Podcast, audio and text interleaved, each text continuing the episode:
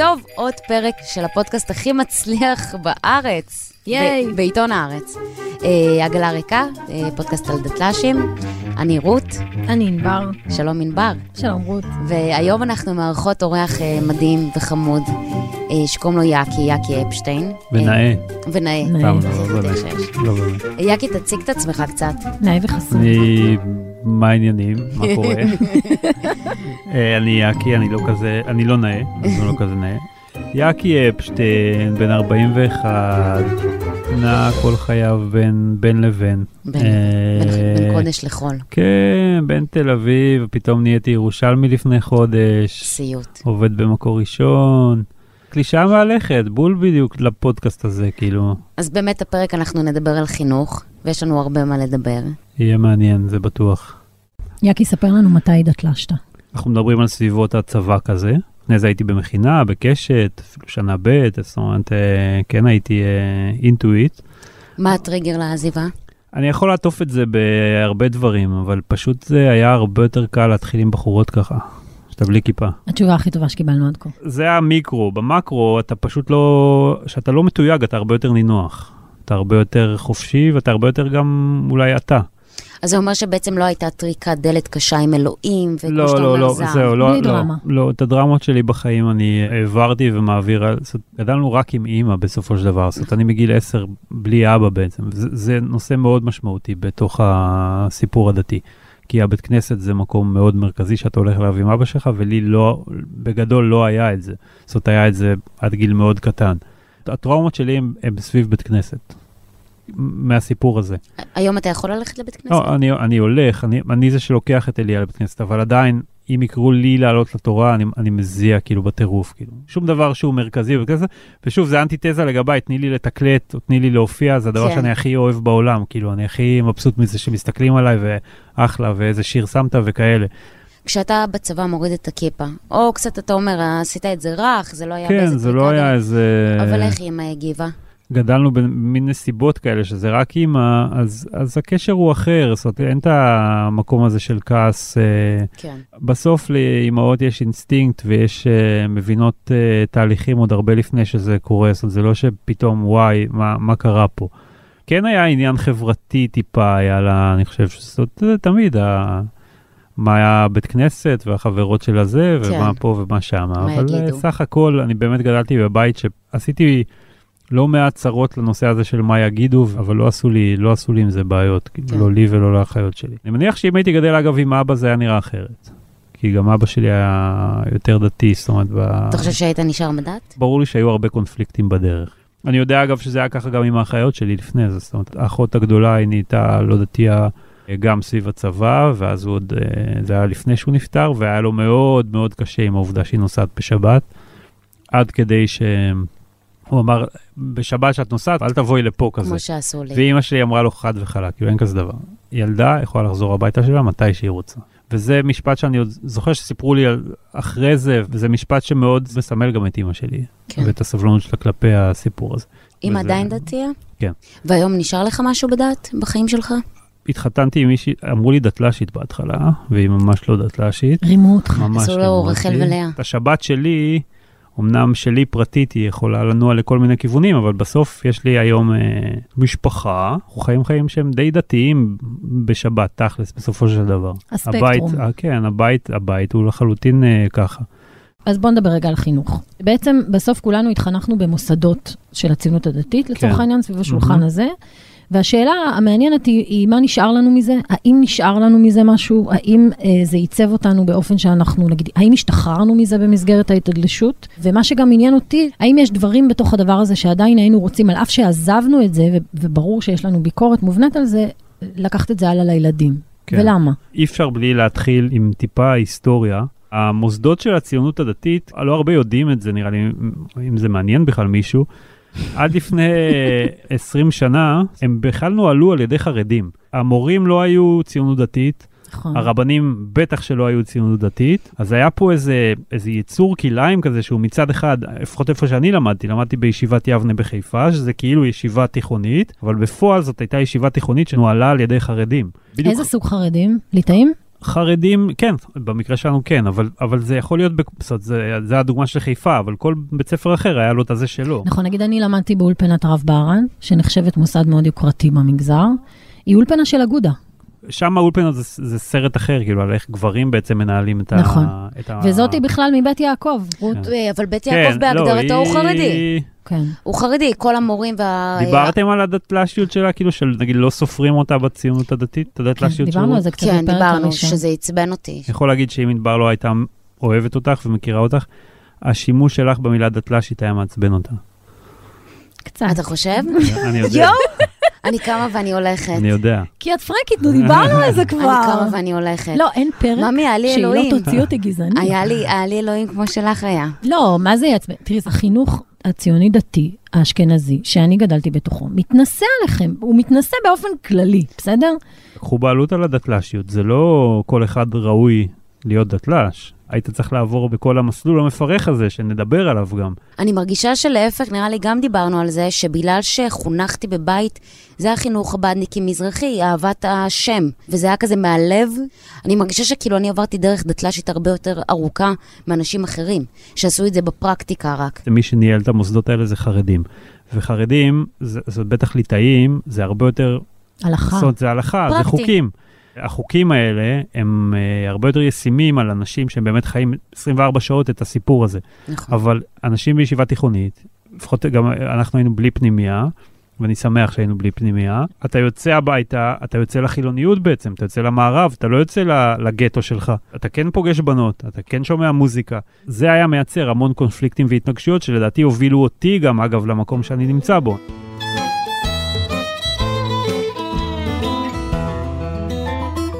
היום זה כבר סיפור אחר, וגם היום כבר קוראים לרבנים, אתה כבר לא קורא להם בשם משפחה. לי היה רב שקורא לו הרב גראץ', זה היה שם משפחה שלו, היום אתה קורא לו הרב בני. הרב רפי למשל, שאומרים. הרב צבי. זה כאילו לחילוני, ואני רואה גם הרבה פעמים, אה, גם אני קורא טורים של יוסי ורטר וכאלה, שכאילו מזלזל בביטוי הזה, הרב רפי, הוא לא מבין איזה משמעות יש למעבר הזה מהרבה יותר אישי והרבה יותר קרוב לנושא של הרגש, של החום. בדיוק מה שאת דיברת. לעומת לפני זה, שזה, יש לך מורה, מחנך, הבנתי. אתה קורא, אתה קם כשהוא נכנס, אתה קורא לו בשם משפחה, הרבה יותר כאילו strict כזה.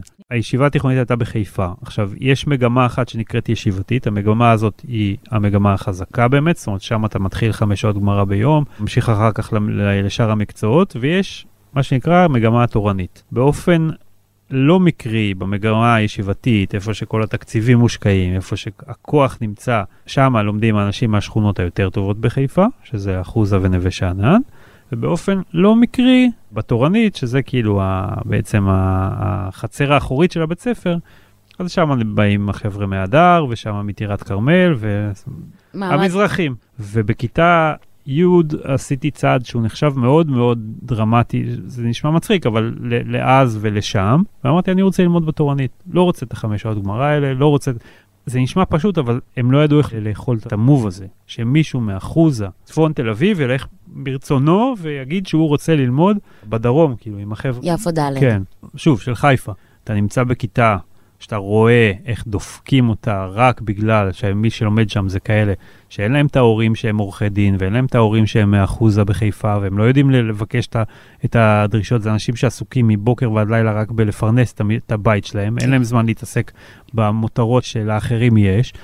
ואתה פתאום רואה מה זה משאבים ולאן הם מופנים, וכי אתה יודע, אתה מגיע מהמקום ההוא, אתה ראית איך זה, אתה יודע איך זה. ואני לא אשכח את היום הראשון שלי בתורנית, שהרב קורא את השמות, והוא קורא אבוטבול, בן לולו, בוחבוט. אבוטבול, ואז הוא מגיע לאפשטיין, הוא מרים את הראש, אתה נראה לי בחור טוב אתה. וממשיך לקרוא את השמות. וואו. והוא לא מכיר אותי, מטורף. והוא לא שום דבר. ואני ממש, אני, אני זוכר את זה, יש לי את. התמונה הזאת בראש שזה קרה. אתה פתאום קולט, אתה רואה שמגיע ראש העיר לבקר, אז את הכיתה התורנית, במקרה באותו היום, לקחו לשחק כדורגל בספורטק בחיפה. זה נורא, כן. ולך אמרו, תשמע, נורא. יציעו עכשיו כדורגל, אל תלך, תישאר. וואי. אתה חושב שזה קיים עדיין? קיים ככה, אני לא חושב. אנחנו כבר בשנה... התפתחנו. גם התפתחנו וגם אנשים... משחקים כדורסל. ה-PC הוא דווקא, הוא- עושה חיובי משהו מאוד, טוב. כן. זאת אומרת, לא- לא- אני לא יודע אם יעיזו לעשות את זה. ואתה פתאום מבין באמת מה זה הסללה, ואתה פתאום מבין מה זה מזרחיות ואשכנזיות. הגזענות הזאת שאתה מדבר עליה, כן. אתה חושב שהיא הייתה קיימת רק בחינוך הדתי? לא, את נוגעת בנקודה שיש מה להגן בה גם. למשל, אם ניקח את העלייה האתיופית, מאוד אוהבים, כאילו, אהבו להתלכלך על הציונות הדתית, שהם הכי גזענים, אבל בסוף הם אלה שהתמודדו עם, ה, עם הסיפור הזה של העלייה. לא, זה כדי שנוכל להגיד שאנחנו הנוער הכי ערכי, והילדים שלנו מחונכים. אני לא רואה בזה בעיה. יש אליטיזם בציבור הזה, והוא נוגע גם בחינוך. מה זה שלף? מה זה שלף הרי? נכון. אנחנו יודעים מה זה שלף, שלף זה שבאים בכיתה י"ב, מישהו שגר ב- בעיר חזקה, כאילו, סום קול, ו- והולך ל- לעיר. בדיוק. מה זה אם לא התנסו? הם היו באים אלינו באשדוד. יש את האלמנט הזה של אנחנו נחנך אתכם והכל, אבל סך הכל זה כן ציבור שמתמודד עם, אה, עם דברים שציבורים אחרים לא התמודדו איתם, ולא מתמודדים איתם, ו- והם חוטפים על זה. אני יכול להיות סנגור טוב לסיפור הזה. נראה לי גם אתה וגם אני, אני משערת, גדלנו בבית שהישיבה התיכונית או האולפנה וגם אצלך רות היו ברמה דתית יותר גבוהה מהבית. ממה שבאנו מהבית. כן. ואז אתה חוזר הביתה, זה- ואימא שלך סוחטת לימון שלא בזה בשבת. אני אף פעם אפילו לא הגעתי לרזולוציות האלה. היה לי ברור ההבדל בין הבית לשמה, אבל זה כן יצר סיטואציות שבסוף אני נכנסתי לקונפליקטים מול השמה, מול הישיבה התיכונית. זאת אומרת, אני מגיל מאוד צעיר מתעסק במוזיקה, אני כותב במקור ראשון הרבה שנים כבר על מוזיקה, שם התחלתי בעצם, ומתעסק בזה וחי את זה, ונמשכתי לעולם הזה, והעולם הזה הוא גם כולל להתלבש טיפה אחרת, זאת אומרת, אה, חולצות של להקות, ולשמוע להקות שהן לא בדיוק... אה, שווקים. אז היה פריד ובן דוד, אבל... ודדי גראוכר. כן. אז זה יצר אצלי הרבה בלאגן. וזה עשה לך בעיות בישיבה? כאילו לי- מקבל על זה הערות? מה זה הערות? העיפו אותי הביתה הרבה פעמים בגלל דברים כאלה. שלחו אותי להסתפר כמה וכמה פעמים, ובאמת זה היה מדהים לראות בתוך הישיבה התיכונית. זאת אומרת, היה מין מנהל תיכון שהוא היה באמת כיפה סרוגה, והיה את, ה, את הרב שהוא בעצם הסמכות, ועם הרב היה לי את כל הקלאשים, כאילו, כן. הגדולים. המזל שלי, אגב, לא הייתי חוצפן. כאילו, היה קשה ל... להעניש. כן, בדיוק, להעניש אותי. אז uh, הגענו לאיזה פשרה, שאני, הפשרה היא שאני מגיע לכיתה, אני לא צריך ללמוד גמרא, אבל אני צריך לשבת בכיתה. אז זה בעצם, אתה- הרי היום שלך הוא, הוא מתחיל בחמש שעות גמרא, ורק אחרי זה מתמטיקה ואנגלית נכון. והכל. אז אני יושב כל יום בכיתה, ארבע שעות מול גמרא, עכשיו אין לך פלאפון לשחק איתו אז, אנחנו מדברים על 1990 ו... ופשוט מהשעמום אני מילאתי את כל המם הסופית והסמך הסופית בגמרא, יש לי מסכת בבטרה שלמה, שכל המם והסופית זה הכל צבוע, ואחר כך מהשעמום של השעמום עשיתי קרבות, מה יש בכל עמוד, יותר מם או יותר סמך כאילו, וכותב. את זה. ובצד לא. הייתי מצייר מלא תופים, ואת הסמל של הדורס, וכל מיני ש- שטויות כאלה. אני חייבת לומר ש... כן. איך בנים, כאילו, הם עוברים אה, סבל לא לא כן, פשוט. אצלם זה מה... אנחנו היינו סורגות כיפות. רצוף. את יודעת כמה כסף עשיתי מסריגה באולפנה? החיים שלי, אני מלצרתי באולמות אירועים. עשר נסיכת הנינוס על מבינה הכתף למה אנחנו שלי. לא יכולים לקרוא לך אה, למה. מבינה? איזה מעניין. עם מה אני עובדת פה?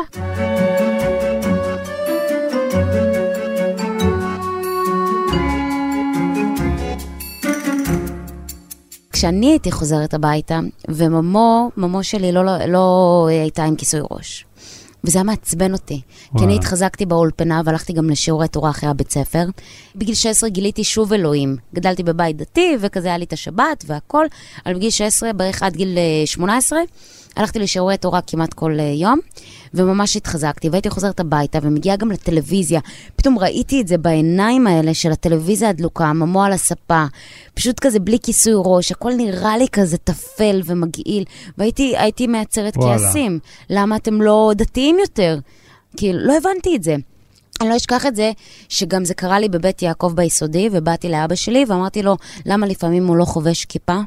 הוא אמר לי, כי אלוהים נמצא לי בלב ולא בראש. זה סיפק את התשובה שלי, כי זו תשובה מאוד יפה, זו אגב. תשובה שאין שום סיכוי בישיבה שאשכנזי התיכונית של אז. ציוני דתי היה עונה לך. בחיים. לא. אה, אתם שוב נופלים גם, עליי. לא, אתה גם, לא, אני אומר, אתה לא היית מעז בכלל להגיד. זאת התשובה הנכונה, אגב, בדיעבד. היום, אנחנו איתך. היום, היום שאתה מבין, וגם כל הסוגיות, כאילו, הן יושבות אצלך בראש אחרת לגמרי, אתה מבין שזאת התשובה באמת הכי נכונה שיש. כן, אבל אז לא היית מעז להגיד את זה, והוא היה מגחך עליך הרב אם היית נותן לו תשובה כזאת. כן. כאילו, אז אני מדבר על, על, על רמה של, אתה נכנס לבית ספר, בא הרב, שם עליך את היד כאילו, מה נשמע? כאילו על הכתף, בפועל הוא מתחיל לעשות ככה כדי לראות בודק את הציצית. אם יש לך ציצית מתחת. אז את אומרת לו כיפה בלב, כאילו, הוא היה מתהפך עליך במקום. כן. אני. זוכרת שאת באה לשבועיים פנימייה, ואני זוכרת גם את מה שאת מדברת עליו, על לחזור הביתה הזה, וכאילו, אין את זה בבית, זה משהו כן. אחר. והיה לך כעסים? לא היה לי כעסים, אבל כמו כי הבנתי את החוקים. זה הבית שלי, זאת המשפחה שלי, זה משהו אחד. התביישת כשהם באו, נגיד, לאספת הורים פתאום? כן, כן. בדיוק. הייתי מתבאסת, וגם בדיוק. אחרי שהתחתנתי, הלכתי עם כיסוי ראש. אני חושבת שזה היה ממש בהשפעת האולפנה. כאילו זה היה נורא ברור שהולכים עם כיסוי ראש, והמשפחה שלי לא הולכים עם כיסוי ראש. כן. מאוד מאוד רציתי להיות חלק מה, מהדבר הזה. יש לי הרבה ביקורת על החינוך הזה, אבל זה באמת הייתה תקופה מאוד יפה, וזה היה חינוך דתי מאוד אה, לא כמו שאני חיה היום, בלי קשר לקיום אה, מצוות. אני רוצה אז לגעת בנקודה שאת מתחילה לדבר עליה. אני חוזרת אחורה ואני שואלת בעצם, אז מה זה חינוך דתי? כי ברור שחינוך דתי, אז נגיד גם מקצועות יותר דתיים, כזה יותר משנה וגמרא ותורה יותר רחב מאשר כזה בחילוני, שלומדים תנ"ך כזה, סתם איזה שעה בשבוע, וזה יורד ליותר לעומקם של דברים. אבל החינוך הדתי ממסגר כל כך הרבה דברים וסט ערכים. אני חושבת שזה לא כל כך מה שלמדנו, כי ברור שהתוכן הוא דתי, ותוכנית הלימודים היא דתית, וחמש יחידות תושבע וחמש יחידות תנ"ך, אבל המהות, עשר. זאת אומרת, מה שהעבירו לנו באולפנה זה שאנחנו גדלות להיות אימהות שצריכות לבנות בתים בישראל. אני זוכרת ממש סיפור שמתאר את זה הכי טוב. בכיתה י', אני חושבת, חילקו אותנו למגמות. היה מגמת ספרות, מגמת ארץ ישראל. כימיה וביולוגיה, ואני אז כבר הסלילו אותי לזה, ידעתי שאני צריכה מגמה ריאלית. ונרשמו יותר מדי בנות למגמת ביולוגיה ולמגמות ריאליות, והרב נוימן אסף את כולנו בדשא, ואמר, "אה, בנות, יש לנו מורה אחת לכימיה ומורה אחת לביולוגיה, אנחנו לא נפתח עוד קבוצה. יותר מדי בנות נרשמו למגמות ריאליות. אני יודע שזה חשוב, ואני יודע שאתן אוהבות ללמוד, אבל בסוף, מה שאנחנו אוי אוי אוי. מדמיינים אתכם, מה שאנחנו רוצים אתכם זה אימהות לילדים, בונות בית, דתי, מלא בערכים יהודיים בישראל. נשבר לי הלב. מי מוכנה לוותר? אני ידעתי שאם אני אעבור מגמה אל תרצחו אותי בבית, אז לא עשיתי את זה, אבל בנות עברו, ולא נפתחה עוד מגמת כימיה וואו. וביולוגיה, והסיפור הזה חרוט לי עד היום. אני לא רוצה להגיד שזה החינוך הדתי, אבל סט הערכים, לפחות, אני לא יודעת, תכף יקי יספר על איך זה אצל בנים, אבל זה היה מאוד מאוד נוכח. העיקר הוא, בת ישראל טובה וכשרה, ו... צדיקה. לא דיברו איתנו כמעט על משפחות ותקים... אלא- חינוך ילדים. כן, התעסקו יותר בעכשיו, ב- שלא טיפלו לכל מיני מחוזות אה, בעייתיים. אגב, הרב סתיו פרסם איזשהו פוסט ש- שהיכה גלים בציבור הדתי, מחוץ לו פחות, מטבע הדברים, על באמת העניין הזה של אוננות, זאת אומרת שמסתכלים על זה כאל איזשהו סוף העולם והכל, והוא ניסה קצת להרגיע באספקט הזה, וזה מאוד... אה, חדשני מאוד- ברמות. כן, מאוד אמיץ. מה הוא אמר? הוא דיבר על זה, לא... בקול. כן, לא, גם לא במובן של, אה, תקשיבו, אומרים לכם שזה X, Y ו-Z, זה לא באמת ככה, וזה קורה וזה יכול לקרות, אומרת, כזה, הרבה יותר מלטף ומרגיע מאשר הפחד ש, שמייצרים סביב זה. עכשיו, אני כן מתחבר לזה מהמקום של, איתנו בעיקר עסקו על הפחד. בישיבה התיכונית שלי, וזה עוד דוגמה לפער הזה בין החרדיות שניהלה את זה לבין בעצם הבתים שמהם באנו, לא רצו שניסע לפולין. למה? כי נפגוש שם בנות. אחרי רצח רבין לא רצו שנשתתף בכל מיני פעולות כאלה של צו פיוס. למה? כי נפגוש בנות חילוניות, ולך תדע מה, מה יקרה משם. יותר משאתה מפחד מהתוצאה שהם מדברים עליה, אתה מפחד פשוט שיתפסו אותך בכל מיני דברים, ויעיפו אותך מבית ספר, ויהיה בושות וכאלה. כאילו זה, הפחד שלך הוא הרבה יותר מהרבנים, כי אתה כן מפתח איזושהי שכלתנות כבר בשלבים האלה. אתה לא רואה את זה ברמת ה-OCD, אם אני עושה ככה, אז כאילו זה, הדברים הרבה יותר, אתה מבין שהעולם הוא טיפה יותר מורכב, וזה גם הקושי באמת עם התמודדות מול עולם שלא לא מדבר איתך בשפה שמבינה שאתה מבין שהכל טיפה יותר מורכב. אתה לא קונה את, ה, את הדברים האלה, שאם עכשיו תכבה את האור אז יהיה ברק בשמיים. בגיל כבר די צעיר אתה מבין שזה לא ככה.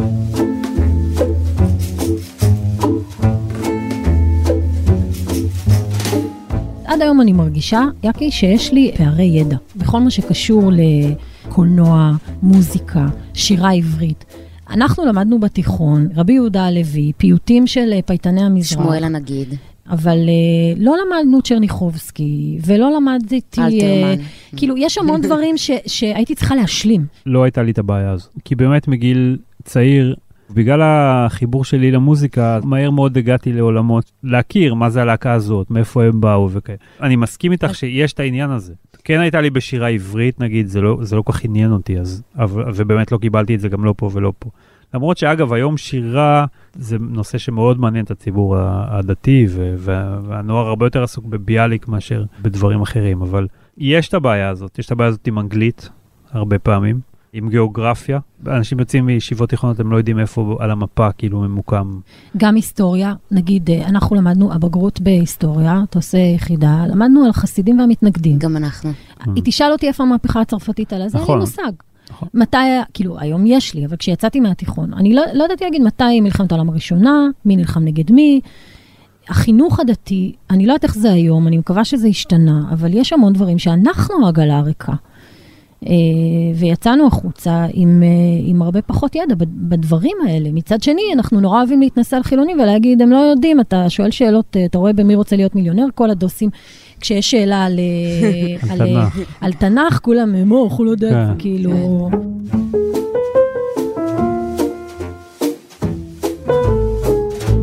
למה אתם חושבים שהמוסדות הדתיים נחשבים כל כך ערכיים?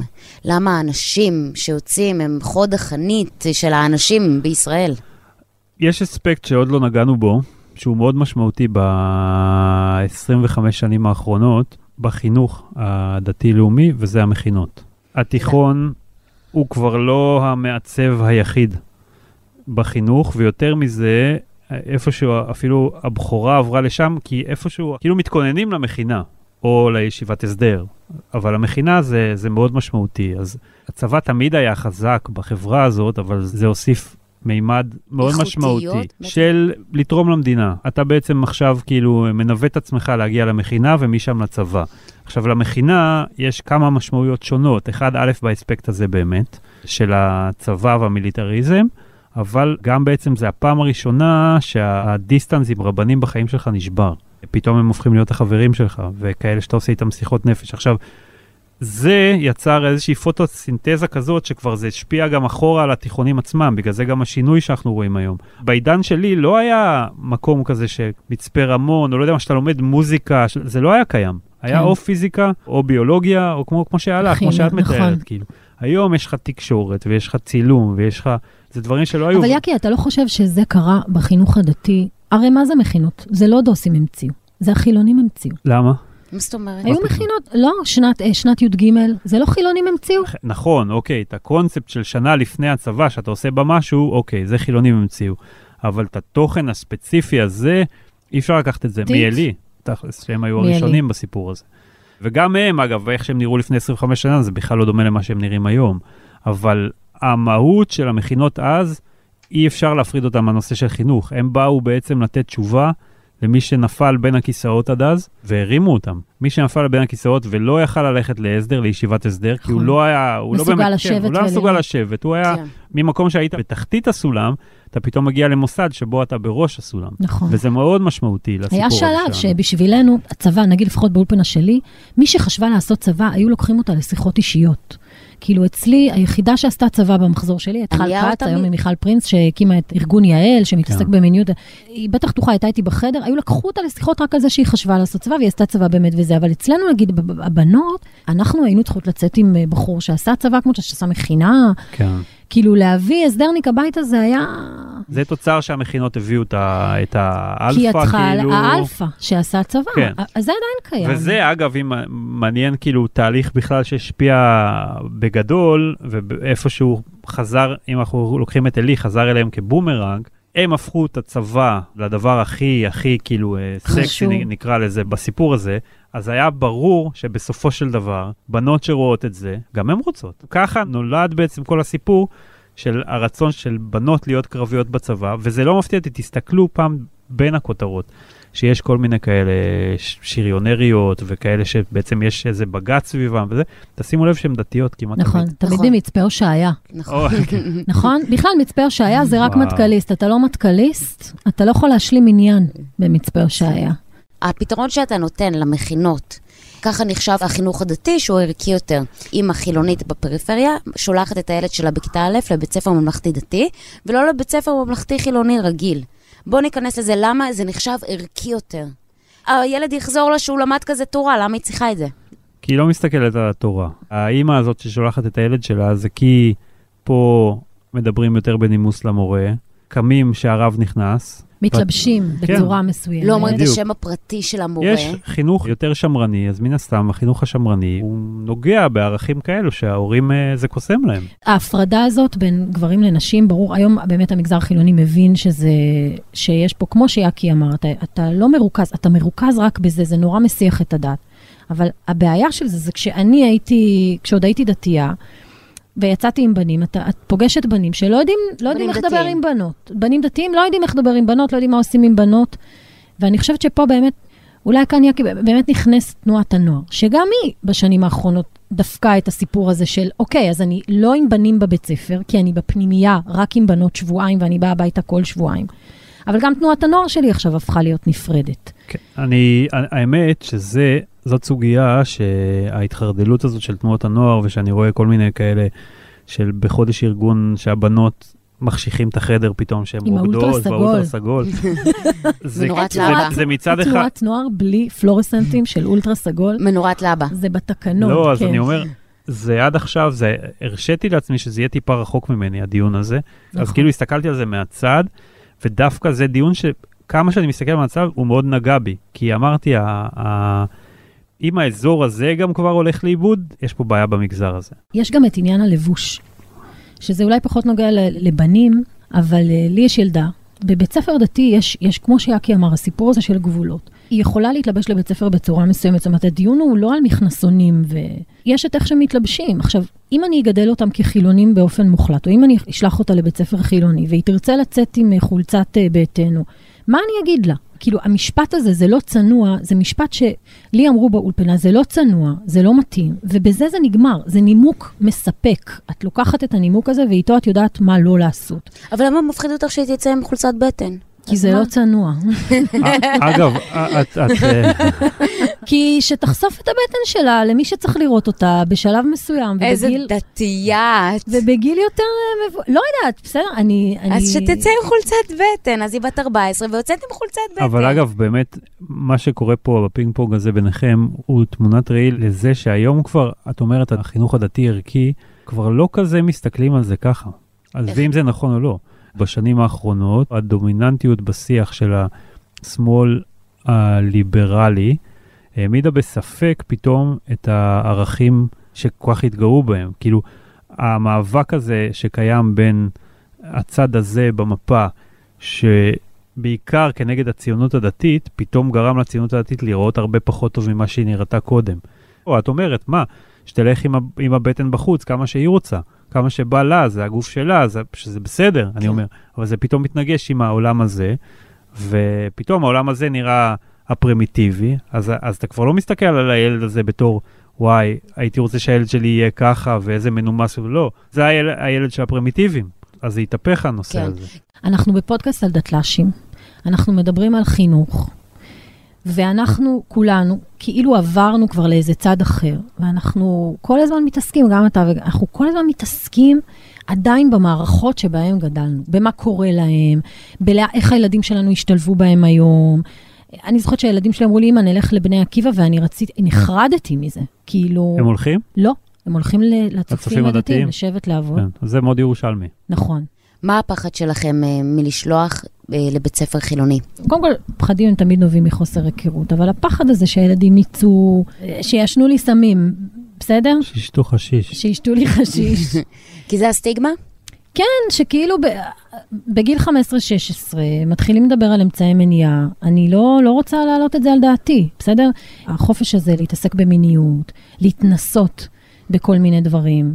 התחושה היא שבית ספר שמרני, בית ספר דתי, שיושב על תשתית אה, של הלכות, של מה מותר ומה אסור, ו- ו- וילדים שגדלים בתוך עולם של מה מותר ומה אסור, כי ככה, כי ככה אלוהים אמר, מגיל מאוד קטן, אוטומטית ייחשפו פחות, אוטומטית יסתובבו במקומות האלה פחות, ישתו לי פחות חשיש. תוך כדי שאני אומרת את זה, אני מבינה כמה זה מפגר. הרי הם יכולים להגיע לזה מכל מקום, בטח היום בעולמות האייפונים ו- וכל הדברים כן, האלה. אבל נראה לי שאתה כהורה, כאילו זה דבר שהוא מאוד סאחי להגיד, ואתה לא יכול להגיד אותו לפני זה, אתה גם לא יכול לחתום עליו לפני זה, אבל אתה פתאום מכיר בערך של גבולות. שוב, זה דבר שאתה לא יכול להגיד אותו כרווק, לא בקטע מתנשא, ממש לא, אלא, אלא כי אתה לא רוצה גבולות כרווק, אתה לא רוצה את הגבולות האלה בחיים שלך. אבל כהורה, גם ברמה הפרקטית אתה צריך שלילדים שלך יהיו גבולות, וגם ברמה הערכית אתה פתאום מרגיש שאתה רוצה שיהיו להם גבולות. איך אתה לא מפחד שכשתשלח את הילדים שלך לחינוך דתי, הם לא יחוו את אותה חוויה בתוך הבועה, בתוך האליטה?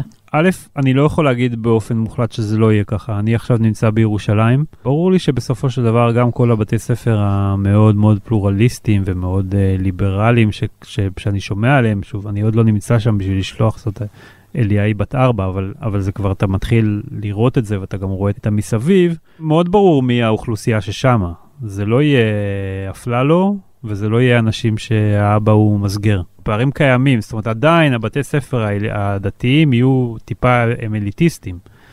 את שואלת איך, איך אני לא מפחד שזה יקרה, אז א', אני, אני כן קצת מפחד, אבל אני הרבה יותר על המשמר ממה שהייתי פעם. כשאני הייתי בתיכון, לא היה פודקאסטים שמדברים על זה, לא היו עיתונים כמו גם מקור ראשון שמתעסקים בזה, צריכים להתעסק יותר, ואני מקווה שהדבר הזה יקרה יותר. יש יותר ביקורת על הסיפור הזה, וגם אנחנו בשנת 2020, ש, שבאמת התקינות היא שונה ממה שהיה אז. ברור לי גם, שוב, שהילדים שלי הם, הם, הם גם פריבילגיים קצת ב, ב, באספקט הזה. כן. אבל אני מאוד מאוד מקווה שאני, שזה נושא שאני אמשיך להיות קשוב לו ומודע לו. תודה רבה על פרק מדהים, פה בפודקאסט עגלה ריקה בעיתון הארץ, הפודקאסט הכי שווה בעיר. תודה רבה, יאקי. תודה לכם. נהנית? אה, די. כן. מה הוא יגיד? מה? סתם, מאוד, כן. מאוד. תודה, ענבר. תודה, רות. בשמחה רבה.